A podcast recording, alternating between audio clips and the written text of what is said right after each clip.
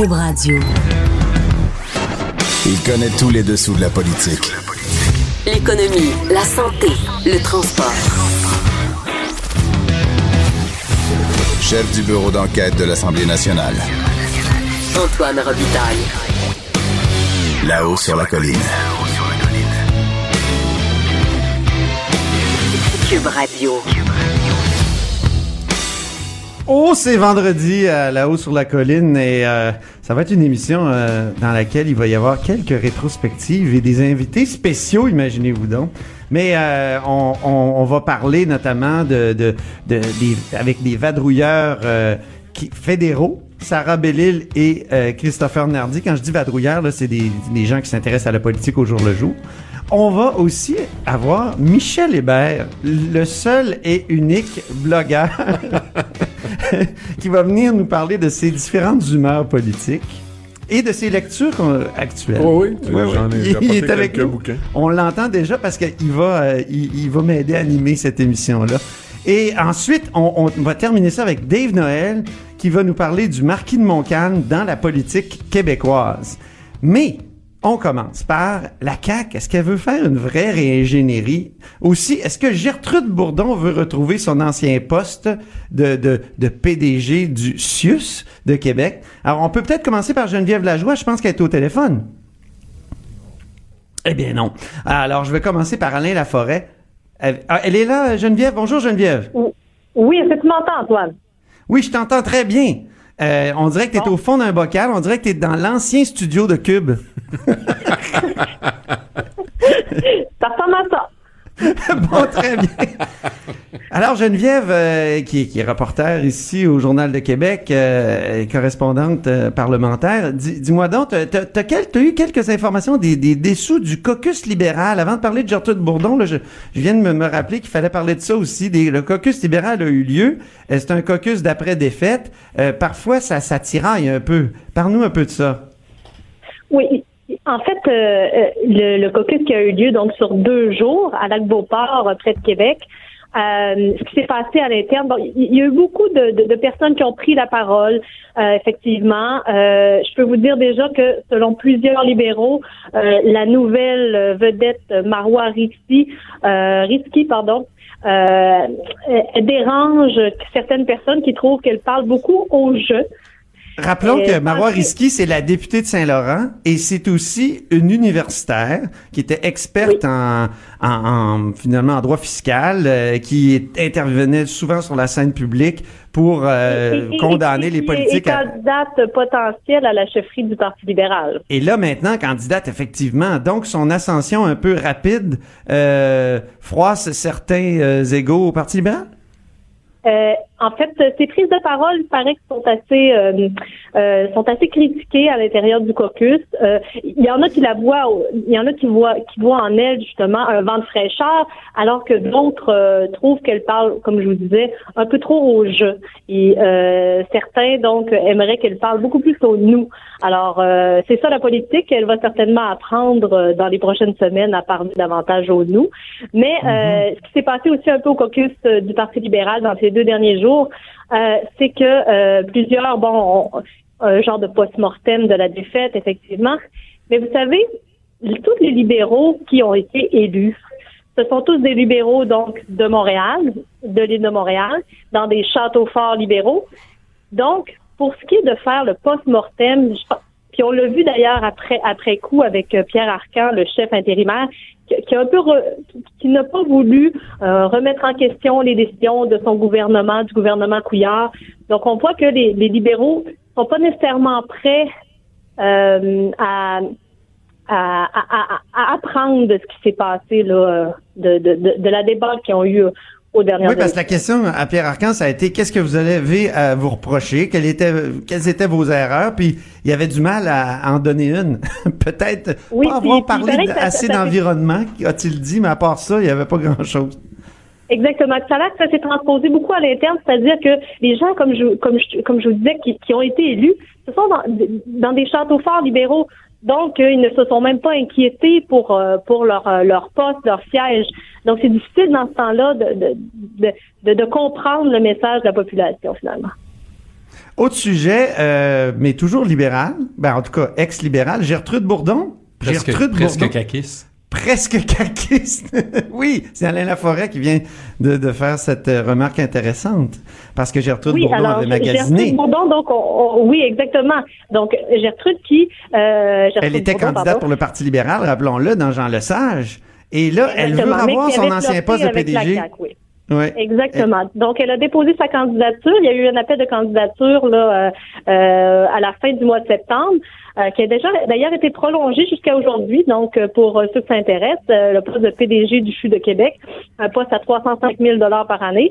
Alors, elle a posé, elle, sa candidature, donc sa propre succession, finalement. Donc, on verra ce qui va arriver.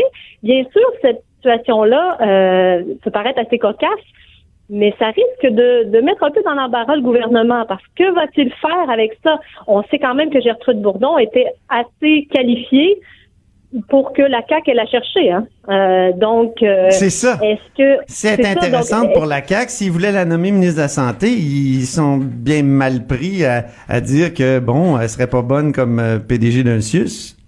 Exactement, parce que là, il y a, il y a un processus de, de sélection euh, qui se fait par euh, le, le, le- le conseil d'administration du CHU de Québec, mais ensuite, ça sera en gouvernement, tout ça, là, ça sera au conseil des ministres. Alors, si jamais la candidature de Mme Bourdon se rend jusque-là, que va faire euh, le gouvernement euh, Legault? Euh, parce que c'est quand même une gestionnaire euh, tu sais euh, de- de- de- d'expérience. Euh, donc euh, voilà je pense que malgré tout c'est un peu une patate chaude pour eux là Est-ce qu'on va se souvenir que Mme Bourdon a critiqué pendant 39 jours le programme de la CAQ? Ben, c'est ça l'affaire. là, Oui, il n'y a, pas- là. y a pas un, un problème d'éthique euh, à considérer dans ça? Est-ce que Mme Bourdon peut, euh, pendant un mois, critiquer le gouvernement et ensuite euh, repostuler sur son poste? Parce qu'après tout, elle exécuterait les ordres du gouvernement et, les, et, les, et la direction que, que le Donc, gouvernement est-ce que ça donner? veut dire que son engagement politique était sincère? Si elle veut tout de suite après revenir à son ancien travail? Exactement. Moi, je pense qu'il y a un autre, il y a un autre, il y a un autre donnée qui est peut-être à, à considérer. Oui. Si Mais- Mme mais mais Bourdon... Oh, mais on Ah, va mais écouter oui, Geneviève, oui. Oui, mais je vous rappelle quand même que le, au, au lendemain des élections, le gouvernement Legault, sa première annonce, ça a été de dire nous, c'est terminé les nominations euh, des petits amis, les nominations partisanes. Donc, ce que ça veut dire, c'est que ce sera peut-être leur premier test finalement. Et euh, M. Simon Jolin Barrette disait nous, peu Oui, mais là, mais là, Geneviève, c'est quand même une petite ennemie, comme disait Mario Dumont tout à l'heure. Je l'entendais dire, c'est une petite, c'est pas une petite amie, mais c'est une petite ennemie. Effectivement, et c'est pour ça qu'ils sont un peu, euh, ça va être une patate chaude, comme je disais, parce que effectivement, elle est très compétente. Et en plus, si euh, le- l'appel de candidature a été prolongé euh, de plus de deux semaines, est-ce que c'est parce qu'il n'y avait pas assez de candidatures? Est-ce que Madame Bourdon était la seule candidate Euh, Dans ce cas-là, euh, ils n'auront pas vraiment le choix. Ben, en tout cas, c'est à suivre. Hein? On va sûrement regarder ça, on va suivre ça. Puis je sais que vu que c'est toi qui l'a qui l'a révélé ce matin, que tu vas continuer à suivre ça, Geneviève. On te remercie, puis on te laisse vaquer à tes autres occupations. Merci bien. Et tu seras de retour aux vadrouilleurs et vadrouilleuses euh, lundi, n'est-ce pas? Parfait. Alors, bonne fin de semaine.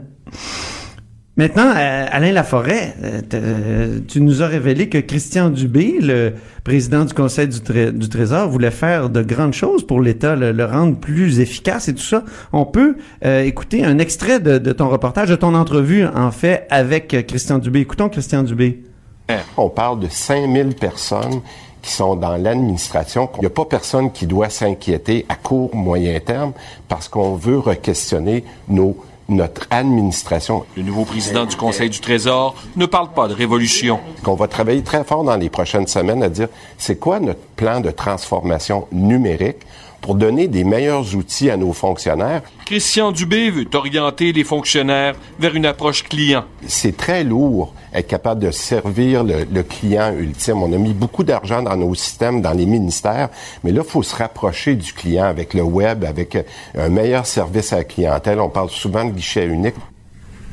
C'est un Bien. bon reportage. C'est un très bon reportage pourrait- on aurait pu l'écouter au complet. Mais là, t'es là pour nous en parler. Christian Dubé, qu'est-ce qu'il veut faire donc avec l'État? Ben, c'est pas nouveau, là, parce Non. que Et la Coalition Avenir Québec a critiqué euh, pendant euh, tout le temps qu'on a- qu'ils ont été dans l'opposition euh, le fait que l'État, euh, c'était trop gras, euh, que les programmes, il y en avait trop, euh, qu'il y avait de la mauvaise gestion. Donc, c'est l'approche client de la CAC. On a eu l'approche Toyota de du docteur Bolduc. Là, on a l'approche client de Christian Dubé. Pourquoi? C'est rapprocher les services des gens, de faire des guichets uniques? Bon, on veut évidemment réduire le nombre de fonctionnaires euh, et on parle de l'ensemble des réseaux. C'est 500 000 euh, employés. On parle de 5 000 d'ici 4 ans. C'est Et ça. 380 millions d'économies. Euh, je crois pas que ça soit là le véritable enjeu. L'enjeu, c'est vraiment de rapprocher les services. Et c'est ça que Christian Dubé disait, entre autres avec l'informatique. Arriver à un endroit, puis d'arrêter de courir après Revenu Québec, après la Régie d'assurance automobile, après euh, la- l'assurance maladie, après le ministère de l'Environnement, ça se fait actuellement en région, mais ça serait davantage. C'est-à-dire, vous arrivez à un endroit et vous avez tous les services. Ce qu'on veut, c'est réduire l'administration, la gestion, rendre ça plus efficace. Moi, je trouve ça intéressant, mais mon Dieu que je suis sceptique. Sais-tu pourquoi? Ben, il y en a tellement qui en ont parlé. Ben, c'est ça. Veux-tu que je te cite Jean Charest? Jean On va Charest, remonter avant ça, là. on peut remonter avant ça? Rapport Gobeil 1980, Michel va s'en rappeler, c'est sous Robert Bourassa, on parlait d'éliminer 200 organismes du gouvernement. Rapport Fortier, euh, euh, faire en sorte de privatiser Radio-Québec. Rapport Facal, c'est sous Bernard Landry en 1997, on parlait d'examiner euh, les organismes gouvernementaux. Euh, sans le dire vraiment, et, et tu y allais en 2003, euh, Monique Jérôme Forget, la responsable de la Pépine, qui disait, on- on- dans Ouais, le mais- discours inaugural, on va faire la réingénierie de l'État. Ben oui, absolument. Et aujourd'hui, on arrive à peu près avec la même chose. Exactement, il y a Michel Hébert qui veut dire son Oui, moi, je, je, je trouve que bon, on est encore dans les euh, dans les utopies parce que euh, on considère de- des changements pour une organisation euh, où des conventions collectives blindées, bétonnées euh, sont, sont- ont été euh, acceptées des deux côtés. Et une des dispositions qui protège la fonction publique de toute nervosité, de, de, de je te De dirais, de, la réalité, même des changements technologiques ou des restructurations, parce que c'est écrit comme ça dans, dans, dans les conventions, et, et que même le manque de travail n'est pas un motif de mise à pied. Donc, les, euh, moi, je me mets à la place d'un fonctionnaire aujourd'hui, je laisse parler M. Dubé comme tous ses ancêtres avant lui, parce que ça, si on, tant qu'on ne touchera pas à ça, euh, que le manque de travail n'est pas un motif de mise à pied, ça change rien. Monique Gagnon-Tremblay, euh, dans le temps de Jean Charest, a aboli 32 organismes. Et à la fin du compte, quand j'ai téléphoné au Conseil du Trésor, on m'a dit oui, c'est vrai, nous sommes en surplus de ressources humaines. Mais ce qu'on veut Mais faire, attends, je veux, dire, je veux juste rappeler Jean ouais. Charest en 2003 parce que il y a l'aspect évidemment syndical, puis il y a l'aspect informatique. Ça fait longtemps qu'on nous dit qu'on va rendre l'État plus efficace grâce à l'informatique. Donc, dans son discours inaugural en 2003, Jean Charest dit un des projets corollaires à la réingénierie, lui parlait de réingénierie de l'État, est la création d'un gouvernement en ligne qui rendra aux citoyens tous les services applicables par Internet plus efficacement et à moindre coût. Ça fait 15 ans, donc, ben, puis on peut revenir en arrière. Là, on parlait du virage technologique dans les il y années avait- 80. Il y a eu un départ qui était fait chez Jean Charest. Il, y a, il y a, entre autres euh, le nouveau chef de l'opposition officielle par intérim, M. Arcan, qui avait entrepris des choses, entre autres de réduire là, les fameux serveurs du gouvernement. En a 340. là. On veut réduire ça à 3 ou 4 dans des endroits très, très précis. Mais où le changement de philosophie, c'est qu'on parle pas de couper des postes. On parle de pas remplacer des C'est gens. par attrition. C'est par attrition. Il en part 10 à 15 000 par année. En bout de ligne, on ne veut pas en remplacer 5 000 sur 500 000. C'est pas beaucoup. Euh, c'est le virage informatique, le virage client. Mais parce qu'on a besoin ça, de monde aussi, là, faut Parce- dire, mais euh, en bout de ligne, on va embaucher. On va embaucher pourquoi? oui. On va embaucher pour les maternelles 4 ans. On va embaucher pour les maisons des aînés. Ministère du Transport, ramener le- l'expertise l'expertise. ministère des Transports et l'expertise en informatique parce que là aussi on a donné beaucoup beaucoup beaucoup de sous de sous-contractants à des sous-contractants. Donc c'est à voir. Et il y a un ministre délégué qui s'en occupe aussi, Éric Kerr. Ben, merci infiniment. Mais moi je suis Alain impressionné d'une chose, Oui. c'est que tu as réussi à rentrer l'original dans le cube. Je Ben parle oui. de Michel Hébert.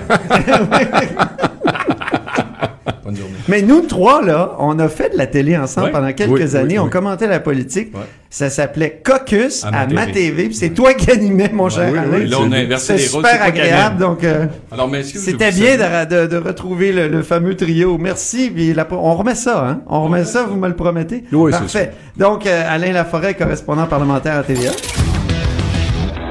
Là-haut sur la colline. Une entrée privilégiée dans le Parlement. 13h, 14h. Cube Radio. Bon, ben, on a eu des petits problèmes techniques. Le cube ne répondait plus, les amis. Mais heureusement, tout ça est revenu euh, et, et- et donc on peut euh, on peut faire de la radio maintenant avec nos vadrouilleurs du Rock, Rest of Canada, évidemment. Sarah Bellil sur la colline d'Ottawa avec Christopher Nardi. Bonjour, est-ce que vous m'entendez? Oui, tout à fait. Bon, parfait. Sarah Bellil est chef de bureau parlementaire à Ottawa. Christopher Nardi est correspondant parlementaire à ce même bureau. Euh, première question, est-ce que c'est moi ou Justin Trudeau a eu une difficile semaine? Je vais prendre la question si tu veux bien, Christopher. Oui, on t'écoute, Sarah. La semaine, la semaine a effectivement pas été euh, très facile. Euh, Monsieur Trudeau s'est fait vivement critiquer là, après avoir rendu public les tout derniers détails euh, de, de son plan de taxe de taxe pardon, sur le carbone. Et puis ensuite, il s'est fait vraiment euh, talonner essentiellement que ce soit par l'opposition ou par des organisations euh, de droits humains concernant naturellement l'affaire Jamal. euh, mon Dieu, j'ai oublié son nom de famille. Khashoggi, euh, ouais.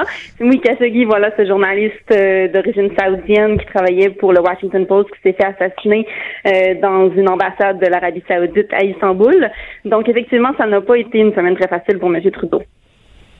Très bien. Il y a aussi qu'on a annoncé que le pont Champlain, euh, la livraison du pont Champlain serait en retard, n'est-ce pas, Christopher? Je sais que tu as beaucoup écrit là-dessus.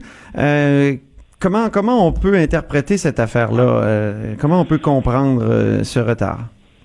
Eh bien, franchement, Antoine, c'est peut-être l'annonce qui en déçoit le plus, mais qui en étonne le moins. Euh, si on pense même aujourd'hui sur le, Ben le vieux pont, on peut regarder, il y a encore des trous. Euh, il manque encore des, des morceaux assez significatifs. Euh, ça semblait quand même écrit dans le ciel, je crois, depuis quelques mois. Euh, mais c'était drôle, on, s'en parlait ici au bureau, mais depuis quelques semaines, Ottawa se faisait particulièrement évasif, notamment quand nos collègues de TVA talonnaient le, mini- le ministre Champagne de l'infrastructure. Euh, il, euh, il jurait toujours que ce serait le 21 décembre, et soudainement, on ne promettait plus cette date-là. Euh, donc, c'est pas nécessairement étonnant. C'est quand même un projet qui a eu euh, beaucoup d'embûches, que ce soit la faute du constructeur ou la de différents disons, facteurs un peu plus hors de leur contrôle, notamment plusieurs grèves, la météo, le transport, le plan de transport qui est tombé à l'eau quasiment de façon littérale. Euh, c'est euh, un projet qui évidemment est énorme, Il y avait un des échéanciers les plus serrés de l'histoire du Canada quand ça vient à construire un pont, surtout de 4,2 à 4,5 milliards de dollars. Euh, ça n'a pas été une annonce facile, mais n'était pas nécessairement inattendu, je dirais. Mais des ponts, c'est rarement euh, livré à temps. Je me souviens de plusieurs autres cas où finalement, c'est pour ça que les gens ne devaient pas être très surpris par ce retard-là. Surtout quand on passe à côté du chantier, là, c'est gigantesque. Tout à fait. C'est drôle, on, on mentionne souvent euh, l'échéancier, l'échéancier. Euh, le, le vérificateur général du Canada l'a souligné au printemps dernier. Euh, à la base, le projet aurait dû être parti beaucoup plus tôt. Il y a eu des décisions politiques euh, qui avaient été prises avant euh, le lancement du du projet qui euh, était douteuse de, des- propres des, des mots dans le fond du VG euh, et ça a été ça, ça fait longtemps ça fait plus de dix ans au moins dix ans avant le qu'on annonce le projet que on savait que le vieux pont Champlain était en ruine qu'il ne pouvait pas être réparé euh, en- amplement ou assez pour qu'il puisse rester stable un autre 50 ans euh, lui qui avait déjà juste 50 ans à ce moment-là oui. c'est un projet qui, à la base, euh, c'est ça a été fait rapidement et euh, on a essayé, disons, de faire tout le rattrapage que le politique euh, euh, n'avait pas permis de faire parce qu'il avait pris tellement de temps décider à faire un nouveau pont.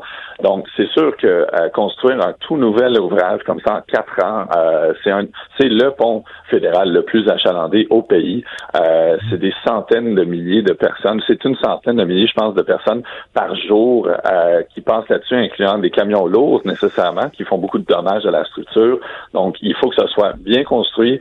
C'est euh, une durée de vie de 125 ans et la, la technologie et, et la méthode de construction qu'ils ont choisie est assez particulière, est assez populaire maintenant, euh, mais c'est relativement nouveau, je crois, ici au Canada pour des ponts de cette envergure-là. Donc, il y a beaucoup d'apprentissage.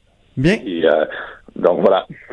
Merci, euh, Christopher. Je, voulais parler à Sarah très rapidement, là, parce qu'on a peu de temps à cause de, des problèmes techniques qu'on a eus. Euh, Maxime Bernier puis le COE, est-ce que le CO2, est-ce qu'il s'est planté ou ça peut l'aider à plaire une partie de sa base? Ben là est toute la question essentiellement à savoir est-ce que M. Bernier a fait exprès essentiellement de, de dire publiquement que le CO2 n'est pas de la pollution, c'est plutôt ce qui sort de votre bouche quand vous respirez et ce qui nourrit les plantes. Euh, à savoir est-ce qu'il est-ce qu'il s'adresse à, à un, une partie de l'électorat climato-sceptique qui, qui serait euh, susceptible de se joindre à son nouveau Parti populaire du Canada. La question est là. À partir de là, il a fait rire de lui en masse cette semaine avec cette déclaration et aussi avec les explications qu'il a tant bien que mal essayé de livrer par la suite à mes collègues euh, journalistes de la tribune parlementaire. C'était quand même plutôt délirant comme euh, scrum. Ben, merci beaucoup. Merci Sarah Bellil. Merci Christopher Nardi, nos, nos vadrouilleurs à Ottawa. De 13 à 14. Là-haut sur la colline. La politique autrement dite. Cube Radio. Et oui, on est de retour à là-haut sur la colline avec nul autre que Michel Hébert. Michel Hébert, blogueur au Journal de Québec, retraité. Oui. Je le prononce avec le R qui roule. Il est avec nous, même s'il ponctue son dernier billet de blog par, et là j'ouvre les guillemets, tout ça est à pleurer, évidemment, et aggrave notre tentation de prendre congé, de sortir de la sphère, pour ainsi dire. Ouf! T'étais déprimé quand t'as écrit ça, Michel?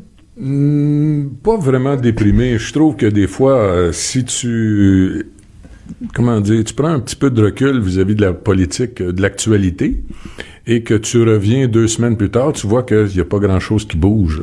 C'est pour ça que tu as comme un- une impression souvent de tourner en rond qui fait que tu te dis, bon, ben, je vais prendre, je vais prendre un vrai congé, puis je reviendrai quand les choses sont réglées. Mais là, Michel, quand même, il y a un nouveau gouvernement. Oui, mais... Donc, il y a euh, du nouveau. Du nouveau. Il y a du nouveau dans, dans, dans la sphère politique. Oui, il y a du nouveau, Parce mais que on c'est pas que les... l'éternité rouge qu'on Non, croyait. c'était pas libéral notre, notre destin. forever. mais je trouve ça, d'ailleurs, je fais une petite parenthèse, je trouve ça drôle que les, euh, les libéraux, euh, euh, je voyais une manchette ce matin, se posent des questions, s'interrogent sur leur défaite. Je, je- je- je trouve ça comique. Et On dirait qu'ils ouais, ils ont ils- pas. On dirait qu'ils sont pas capables d'assumer la réalité. Tu sais, puis euh, je, je- je trouve que Madame euh, euh, Arwan euh, Risky, Marois Risky. Marois Oui. Risky, Pense à Pauline Marois. oui, Marois Risky. Marois Risky. Mais Madame Risky, je la comprends, pareil. la comprends pauvre elle de passer au jeu parce que les libéraux ont jamais été très forts sur le nous de toute façon. Ah oui. Fait que, tu sais, une allusion Oui, un peu nationaliste, mais Ben oui. ça, ils veulent pas, ils veulent pas être confrontés à cette réalité, réalité-là. Ouais, ouais. Donc, euh, pour en revenir au nouveau gouvernement, oui, nouveau gouvernement, mais bon, euh, on revient avec le voile. euh, On, la seule, je, je pense que la seule fenêtre pour le gouvernement pour se montrer différent du précédent, ça aurait été avec euh, la taxe carbone. Ah oui. Ben non, mais là, ils nous ont envoyé euh, Ginger des joyeux naufragés pour faire un scrum. Tu veux parler de Marie-Chantal Chassé, la nouvelle ministre de l'Environnement? On a un veux- extrait Ah d'ailleurs, oui? on a un extrait de- du point de presse surréaliste qu'elle a fait. J'étais là. C'est- moi qui ai enregistré le son, là. Écoute bien ça. OK. que les Québécois ont- auraient droit de la part du fédéral à une compensation pour les efforts déjà consentis, parce qu'inévitablement, ils paient indirectement pour le marché du carbone. Notre gouvernement s'est engagé clairement à retourner aux Québécois, aux familles, via la réduction des taxes scolaires, euh, via l'allocation familiale à- aux Québécois. Notre engagement est très clair en termes de retour. Alors, la question portait sur... portait sur la L'argent du fédéral. Oui, La- c'est ça. l'argent la- du fédéral va revenir dans nos poches? Parce Exactement. que après tout, on compense d'autres provinces là qui font qui qui se sont même pas donné de plan de lutte euh, au changement climatique et, et au gaz à effet de serre. depuis cinq ans, les Et Québécois... elle nous répond sur Oh. les commissions Les scolaires. commissions, la taxe scolaire, l'allocation aux enfants, je trouve c'est irréaliste, c'est complètement.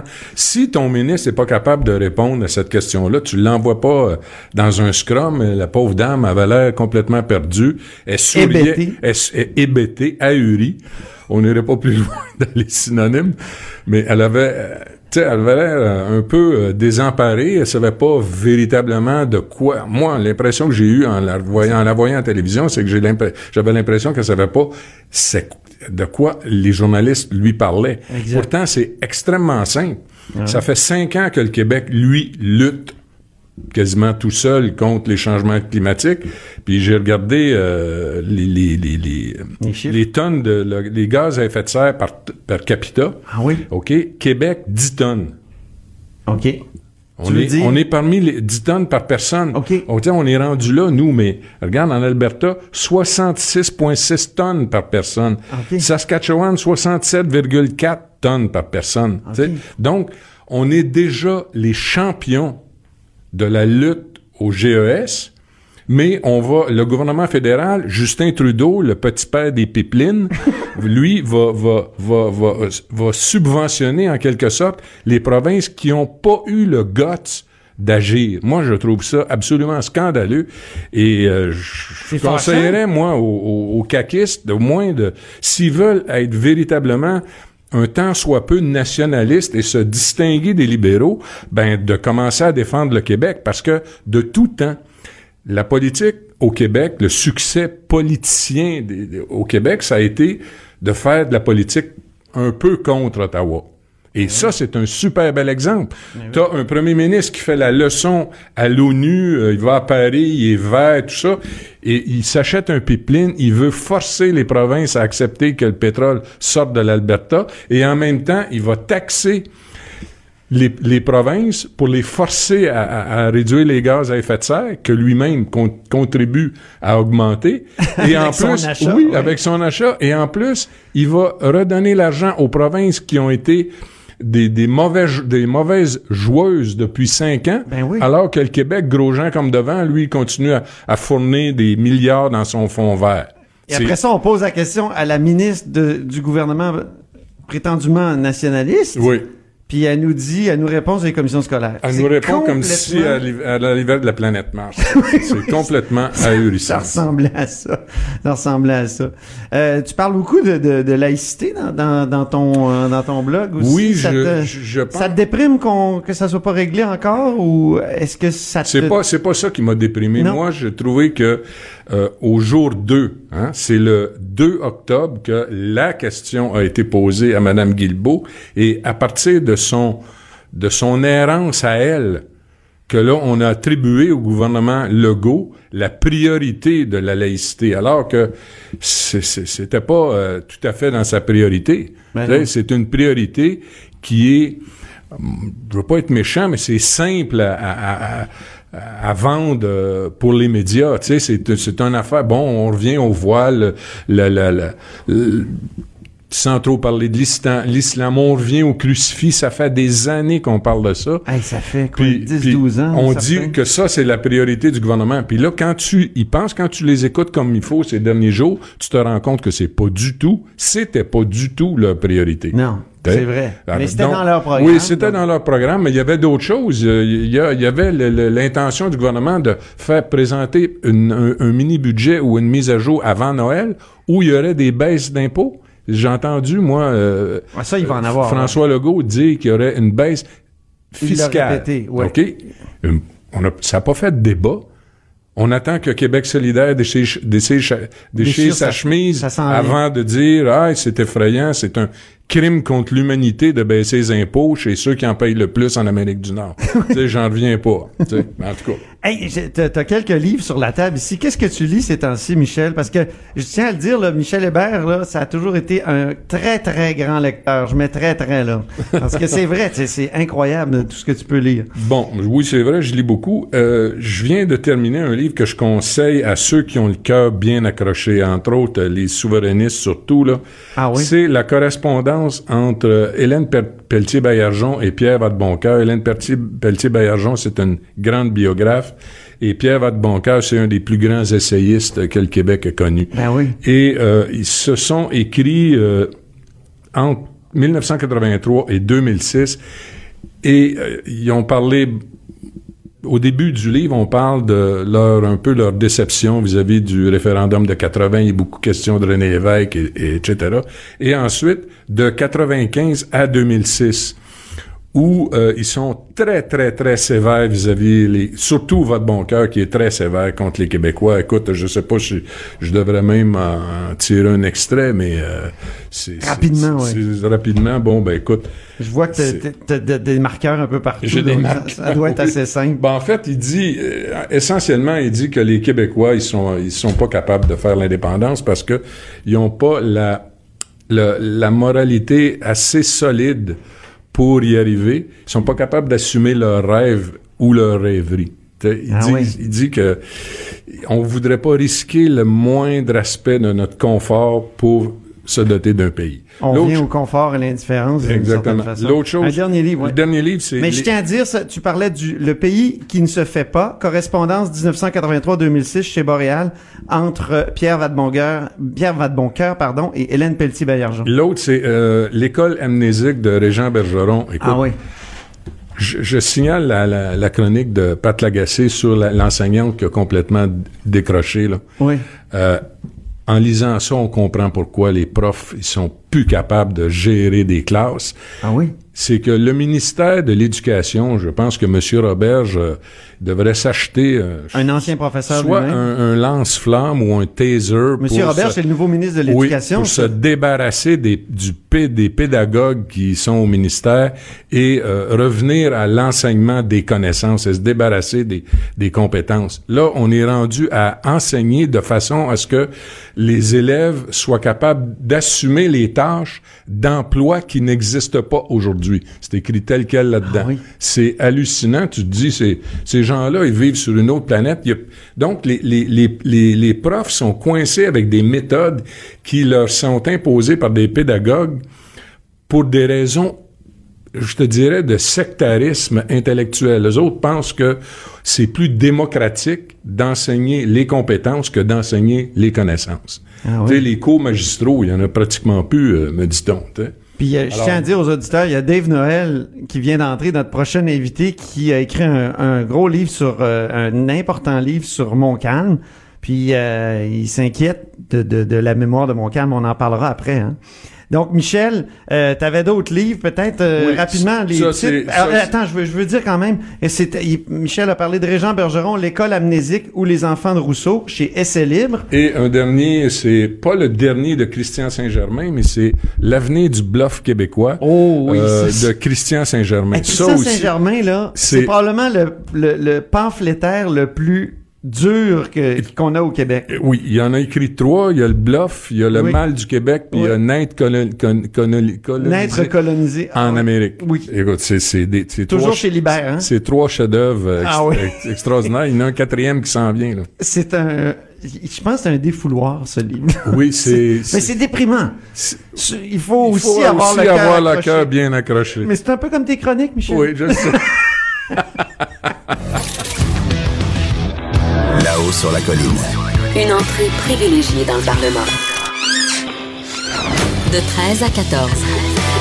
Cube Radio.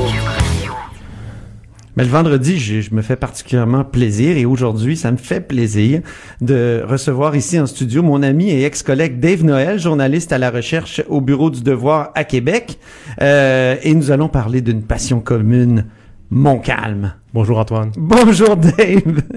Donc euh, Montcalm, est-ce qu'on est en, en train d'oublier Montcalm parce que il me semble qu'on n'en parle plus, qu'on ne l'enseigne plus. Le le marquis de Montcalm, rappelons-le, le grand général que toi tu tu t'appelles un général américain, euh, c'est le titre de ton livre chez Boréal, là, un livre de 381 pages, bien tassé.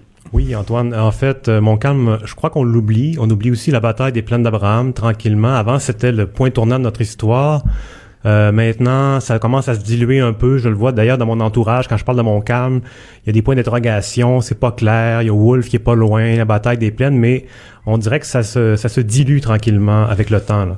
Et l'ensemble de Nouvelle-France en général aussi, on, on, en parle moins de la Nouvelle-France. On dirait que ça, euh, il y a un peu un recul, mais en même temps, il y a un intérêt aussi, il y a une curiosité par rapport à, à cette époque-là de notre histoire qui, qui est très tourmentée. Parce que souvenons-nous des années, mettons 70, où ici à Québec, on, on, a refait un quartier en entier pour se rappeler de la Nouvelle-France. Ça s'appelle euh, le, quartier royal. Oui, la place royale. La place royale, oui, voilà. c'est ça. Exactement. On n'en est plus là, là, maintenant. Non, pas vraiment, non. Mais quand même. Aujourd'hui, on ferait des condos. Oui, tout à fait, tout à fait. D'ailleurs, les condos se rapprochent toujours un peu plus des plaines d'Abraham. euh, sont de plus en plus hauts euh, pour avoir une bonne vue, oui. C'est ça, exactement. Donc, euh, Montcalm, tu dis Wolf est jamais trop loin.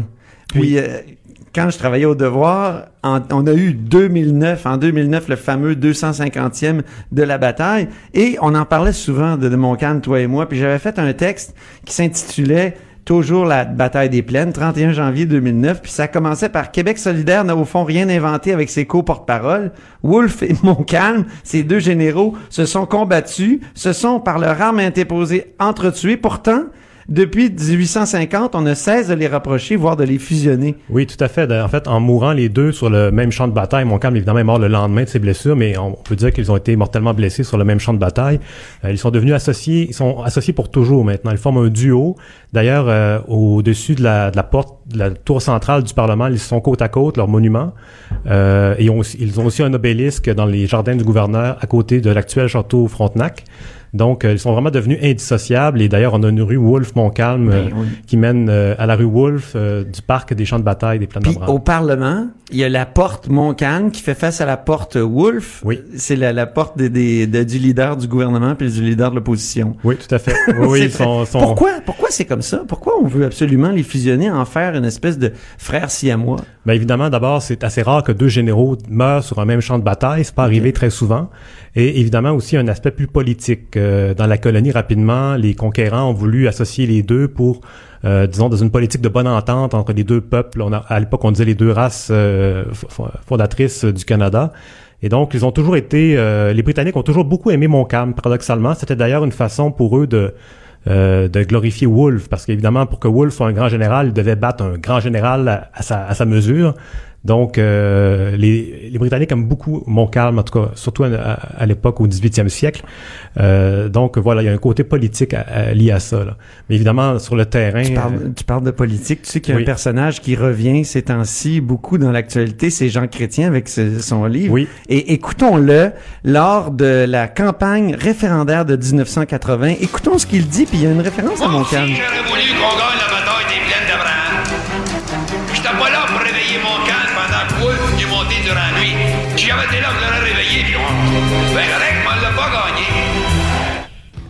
Donc, il disait, j'étais pas là pour le réveiller, mais mon calme, puis pendant que Wolf montait. Donc, peut-être qu'à cette époque-là, c'était plus important.